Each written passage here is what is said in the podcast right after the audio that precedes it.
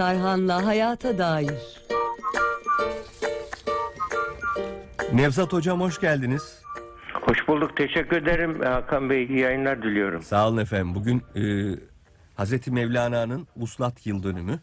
E, bunu idrak ediyoruz ve dolayısıyla bugün konumuzu Hazreti Mevlana ve aile konularına ayırmak e, düşüncesindeyiz. Efendim Mevlana'nın günümüze yansıması nasıldır acaba? Tabii çok e, önemli bir soru bu.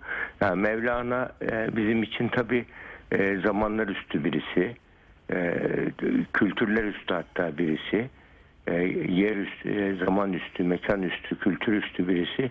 Böyle bir kimse sadece bulunduğu çağ değil, şimdiki günü de aydınlatıyor. Evet. Bugünü de aydınlatan birisi. Bugüne genellikle Mevlana'ya iki türlü ele alınıyor. Mevlana veyahut da Mevlana'nın e, anlattığı bir tasavvuf öğretisine sanki bu zamanla alıp biz bu zamanla Mevlana zamanına gidip aynısını yaşamak tarzında. E, burada e, asıl önemli olan Mevlana'yı alıp özünü Mevlana'nın Mevlana yapan değerler alıp bugünün elbisesiyle bugünün insanlarını anlatabilmek, sunabilmek önemli. Bunu yapabilirsek Mevlana'nın e, evrensel e, değeri daha kolay anlaşılır, daha iyi anlaşılır. E, bunun için Mevlana sadece bu e, Anadolu irfanının e, aydınlatan temsilden kimse değil. Şu anda bu yani küreselleşmenin e, hızla e, hızlandığı bir çağda ve sosyal hareketliliğin olduğu, ekonomik hareketliliğin olduğu böyle böyle bir dünyada Mevlana'nın ya herkesin ihtiyacı var. Özellikle Covid'den sonra dünyada ciddi bir dönüşüm yaşanıyor şu anda. Bir içe dönüş yaşanıyor. Mesela içe dönüş Mevlana'nın en çok önemli üzerine durduğu şey hatta bir kitabında adı olmuştur Fihi Mafif diye. İçindekinin içindeki gibi öyle. İçindekinin içindekini anlatmak gibi yani şiirleri işte sohbetleriyle olan bir şey var, eser vardır. Bu, bütün bunlar aslında bütün insan mesela insanları tanımlarken hiç kimse kendini küçük görme. Sen yürüyen evrensin de der güzel, mesela çok Mevlana. güzel. Yani Nevzat her Hocam. insan evet Ee, acaba hani dediniz ya Covid döneminde özellikle salgın döneminde bir kapanma oldu. Bütün dünya genelinde bir kapanma oldu ve insanlar e, içe döndüler. Mecburi bir iç yolculuğa çıktılar. Bu tür Evet. küresel travmaların e, döneminde ve hemen ertesinde hatta e, bu kadar üzücü bir travmanın ve çok belki çok daha üzücü olayların e, rahmete ilişkin bir yanı olabilir diye düşünüyorum. İçe dönmeyi hızlandırmak çünkü e, insan kendini tanıdığı ölçüde evreni ve hakkı tanıyabilir. tabii çok doğru. yani bu insan kendine e, küçük bir dünya. Her insan bir ayrı bir dünya. Ayrı bir evren. Yani Mevlana bunu vurguluyor. Zaten bizim şeyde de Kur'an ahlakında da Kur'an öğretisinde de bakıyorsunuz bu- en çok üzerine vurgulanan budur. bu e, böyle durumda Mevlana'nın o yani ke- kendini tanıma, iç yolculuğa çıkma yani aslında semanın sema ritüelinin en önemli şeylerinden birisi Hmm. kişinin mesela o e, şey, e, semadaki t- o törensel e, hareketten hepsinin bir sembolik anlamı var. mesela Buyurun. o şeydeki baştaki o külah mezar taşı, beyaz elbise kefen Hı hı. ve vücudun yarısı madde dünyasını, yarısı mana dünyasını gösteriyor. O sema esnasında ve dönmede yani boş durmak yok. Devamlı hareket halinde olmak var. Devamlı arayış içerisinde olmak var. Yani bunu, bu tarzda ve bunu, bu- bunu yaparken mesela e, çapraz tutarak böyle elif sembolünü ortaya çıkarıyor. Daha sonra e, oradaki ney mesela içinin boşaltılmış bir çubuk olması neyin? Kişiye kişiye özeldir o ne herkese özel. O kişinin iç yolculuğunun işaretidir ney ney sesi. Yani bütün bunların hepsini bir sembolik anlamlarını düşündüğün zaman müthiş bir Mevlana iç yolculuğu ortaya çıkarır. Biz bunu e, Budist rahiplerde yapılmış araştırmalar var.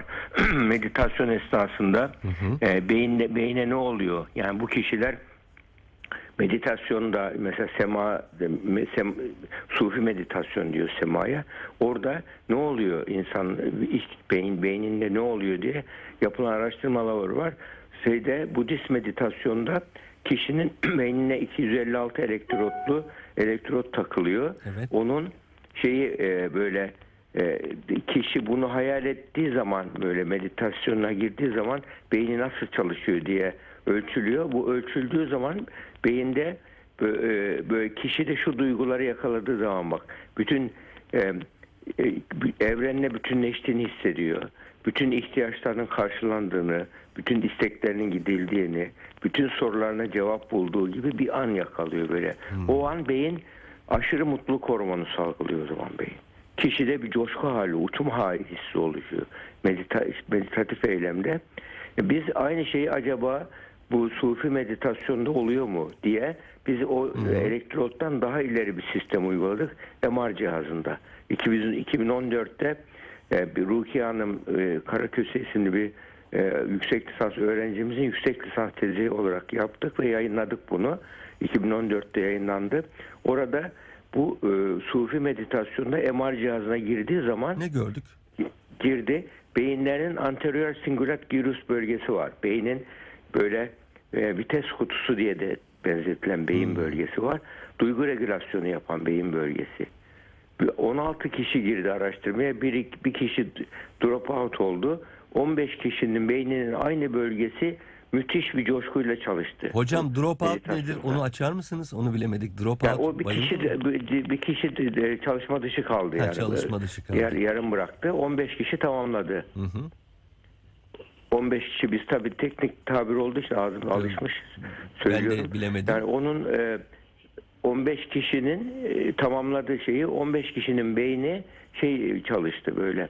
Yani duyguları düzenleyen alan coşkuyla çalıştı. Aynı duyguyu yakaladı o kişilerde. Bütün istekleri karşılanmış, bütün ihtiyaçları giderilmiş gibi bütün müthiş bir rahatlık hissediyorlar. Bu duygu esnasında beyin coşuyor. Aslında sema ile birlikte beyin de sema ed- göster yap- yapıyor onu. Beynimizi biz sema ile hareketlendiriyoruz. Bu bir iç yolculuğudur.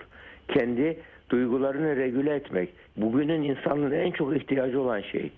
Yani Çok şu andaki enteresan. insanların en büyük ihtiyacı olan arzularını, hırslarını, duygularını tatmin edememesi. Müthiş bir e, e, ekonomik zenginlik var ama son derece yerlerde sürünen bir mutluluk var. Yani Şimdi- para eğrisi yükseliyor dünyada gelir artışı ama mutluluk eğrisi aşağı doğru iniyor. Çok doğru. dünyada. Hocam anda kalmak e, bütün e, aslında kadim öğretilerin dinlerin de öğretmeye çalıştığı çok önemli e, yetilerden biri ve çok zor kazanılan e, anda kalmak. Anda kalmak bir meditasyon işi. Çünkü insan ister istemez geçmişte kalıyor veya geleceğe gidiyor. Her ikisi de insanda bir kaygı yaratıyor. Ama anda kaldığınız zaman ki meditasyon ve vecd içeren pek çok şey bunu sağlıyor sanıyorum. Anda kaldığınız zaman işte o evrenle birlik olma, e, hakikati görme, kendi hakikatini yakalama anını yakalıyorsunuz sanırım. Yanlış bir şey söylemedim umarım. Tabii tabii tabii.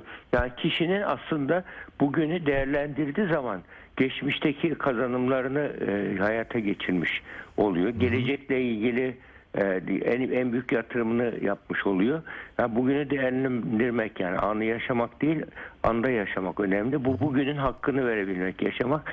Zaten şeyi anladığımız zaman bu Mevlana'nın bu metodolojisini incelediğimiz zaman bütün iş kişinin böyle e, son derece bir iç yolculuğa çıkması var. Kendini revize etmesi yani kendisini düzenlemesi var ve kalbini Rabbine bağlaması var. Ee, Yani burada bütün iş bu, bö- böyle durumlarda Mevlana'yı Mevlana yapan tevhidi e, şey yapmış. Yani tevhidi çok güzel sembol etmiş. O şey de Evet. e, Mevlana'nın e, sema meditasyonda aslında dü- dü- dünya, evren bir e, şeyin e, liderin etrafında dönüyor. Bir te, buradaki tevhid anlatısı var. Yani şu anda Batı dünyasının insanlığın en büyük ihtiyacı şeyin varoluşsal bunalıma soktu insanlığı bu Covid. Ha- bu- hay- ölüm nedir? Ölüm çok yakınmış demeye başladı. Yalnızlık var demiş. O hızlı yaşantı, zevk işte yapamıyor şu anda insanlar çoğu bunu. Ve çok da yapamayacaklar. Yani kendilerini uyuşturmakta zorlanıyorlar bu dönemde. Tabii yani bir anlamda. uyuşturmakta aynen öyle. Yani kendi eğlenceyle yahut da çeşitli işte madde kullanımlarıyla kendilerini e, köreltiyorlar. Kendilerini bir nevi kandırıyor insan. Yani bu bu- Covid burada e, hakikati arama niyeti olan insanın gözünü açtı. Evet. Yani biz hatta Covid başladığı zaman biz üniversite olarak bir çalışma yaptık. Travma sonrası büyüme ölçeği var. O ölçeğin sorularını sorduk insanlara. Altı tane soru var. Mesela o sorulardan birisi şeydir. Yani burada travma sonrası büyüme ölçeği yani e, yakınlarımla ilişkilerimi daha iyi hale getirdim. Manevi değerlere önem vermeye başladım. Kendimi daha çok kendime daha çok zaman ayırmaya başladım. Çocuklarıma, yakınlarıma daha çok zaman ayırmaya başladım gibi böyle travma sonrası büyüme ölçeği var. Bir, e, Türkiye'de %60 oranında insanlar travma sonrası büyüme yönünde pozisyon aldılar. Bu aslında bütün dünya için de geçerli. Yani bir dur düşün e, yeniden başla demek yaptı insanlar. İnsanlık enteresan. açısından. Varoluş Enteresan amacını unutmuş, has peşinde, hız peşinde koşan bir e, insanlık vardı. Modernizmin, kapital sistemin getirdiği. Bu nereye gidiyoruz gibi bir nevi kader silkeledi insanlığı. Buradan Mevlana'ya daha çok ihtiyaç ortaya çıktı. Onu Şimdi söyleyeyim. ben, e, Bu 748. ölüm yıl deminde Me- Mevlana'nın daha çok anlatılması, daha çok yani Mevlana'nın mesela bir e, gözden kaçan bir özelliği Buyurun. de sadece böyle insanın bireysel mutluluğunu, Allah'a olan kalbi bağını yaklaştırmasını, vuslatı bunun üzerinde durulur. Ama bulunduğu çağda hatta bazıları çok tenkit eder onu. Moğollara karşı Moğolların yağmalamasını önlemiştir şeyi. Bir ora barış onlarla para verip onların insanı katlini e, engellemiştir. Burada bu tarzda böyle bir şey yaptı, mücadele etmedi, kana kan mücadele etmedi diyerek savaşa e, şey yapmadı diyerek yani onu eleştirenler var. Ama e, bu, bu, bu Moğollar gitti hatta kalan Moğolların çoğu Müslüman oldu. Ama e, oradaki e, 3-5 kuruş kaybetmekle e, bir şey kaybetmedi. e, insanlar o zaman. Yani bunun için bu Mevlana'nın bu barış getiren bir tarzı da var.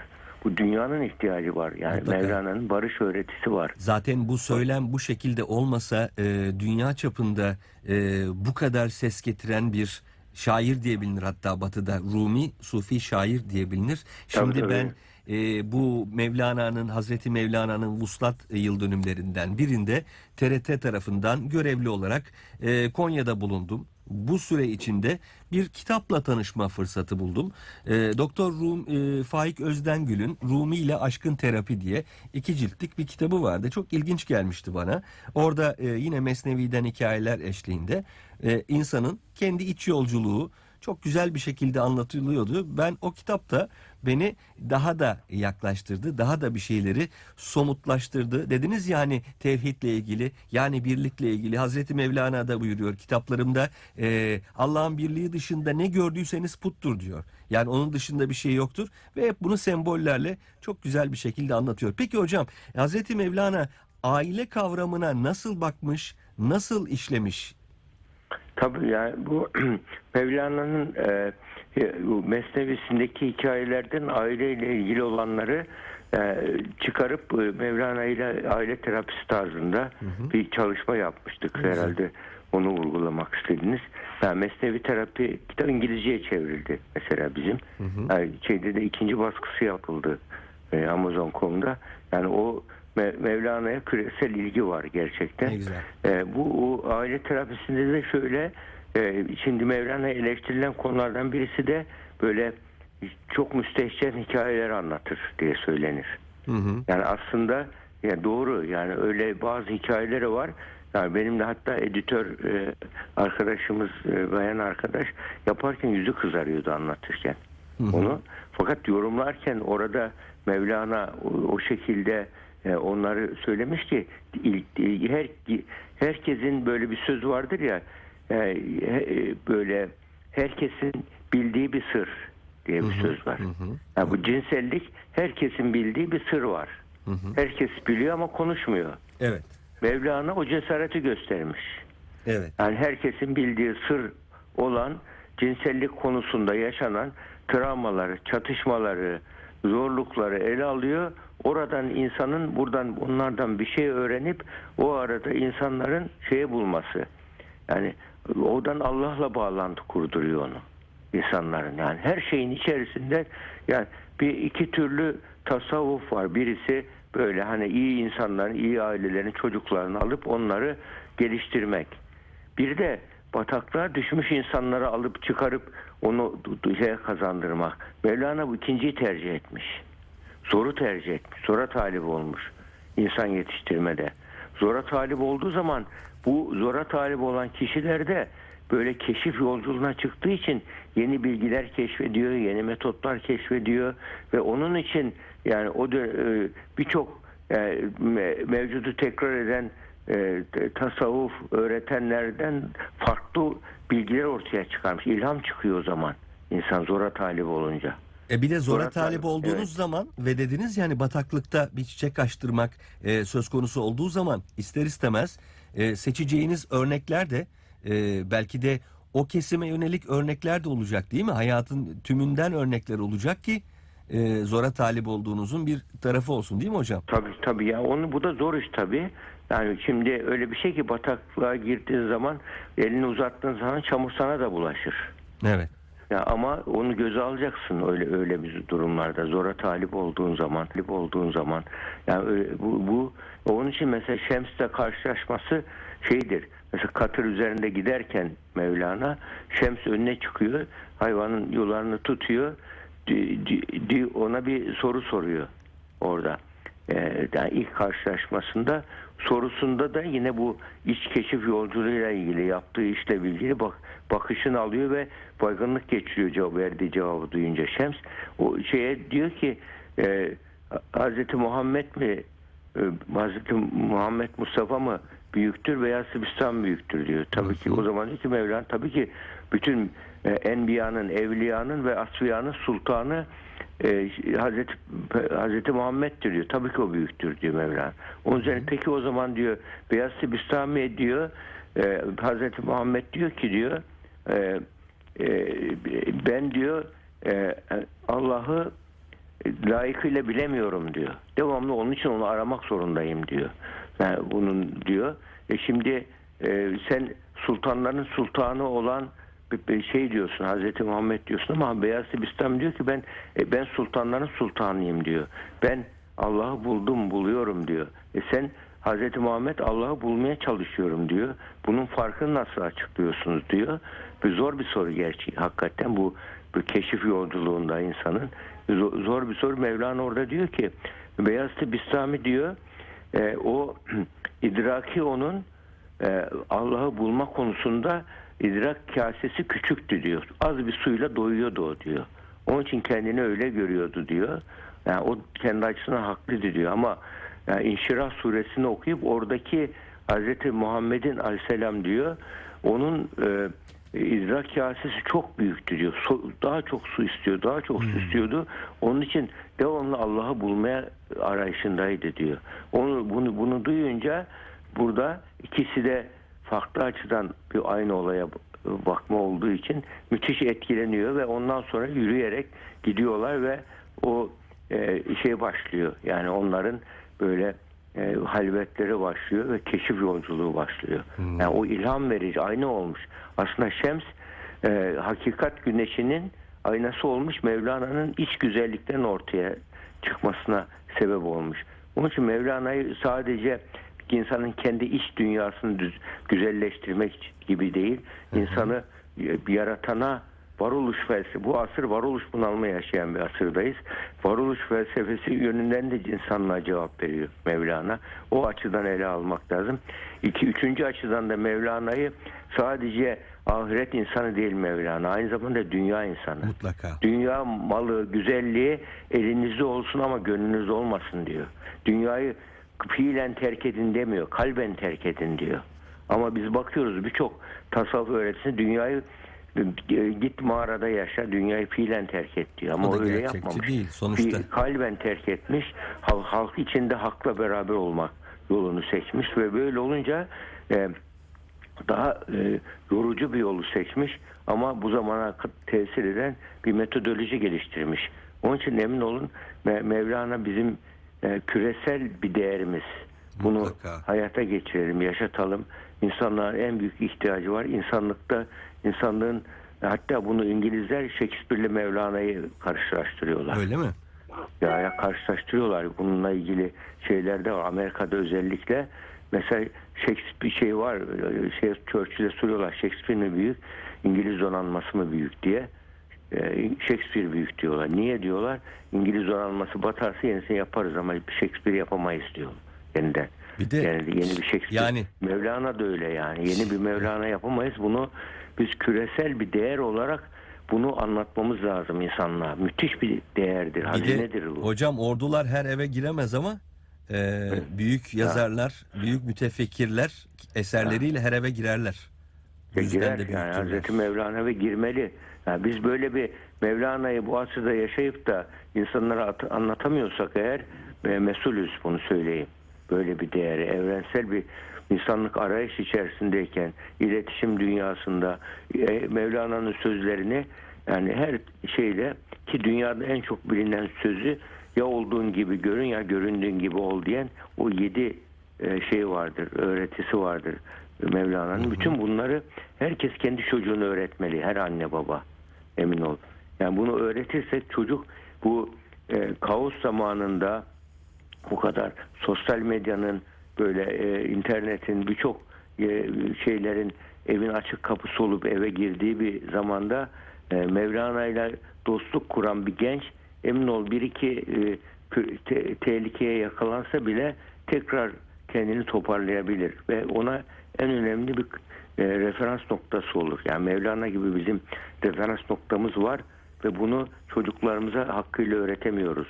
Yani bizim öğrencilik zamanlarımızda Mevlana ders kitaplarında yoktu. Şimdi gene iyi. Evet doğru. Yoktu ya. Biz yani Mevlana'yı şey yap bilmiyorduk. Picasso'yu biliyorduk, Mevlana'yı bilmiyorduk. Böyle bir yetiştirdik. Yeni gençlik bunun kıymetini bilsin. Daha çok bu öğretilmeli. Yani ilkokuldan öğretilmeli bu.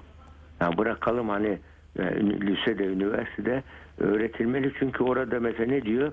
Cömertlik diyor, şefkat, merhamet diyor. Başkalarının kusurunu örtme diyor. Hiddet ve asabiyeti de ölü gibi olmak diyor. Tevazu alçak gönüllü toprak gibi ol diyor. Evet, hoşgörülükte deniz gibi ol diyor. Yani ya dü- olduğun gibi görün ya göründüğün gibi ol diyor. Bütün bunları söylerken aslında bu bizim şu anda e, üçüncü dalga psikoterapisi var psikiyatri kullandığımız. Onun öğretisi bu. Öyle mi? Bunu farkındalık, bilinçli farkındalık tedavisi diye geçiyor. Metabilistel tedavi, metakognisyon tedavisi. Hmm. Şimdi metaversi biliyoruz ama metakognisyonu bilmiyoruz aslında.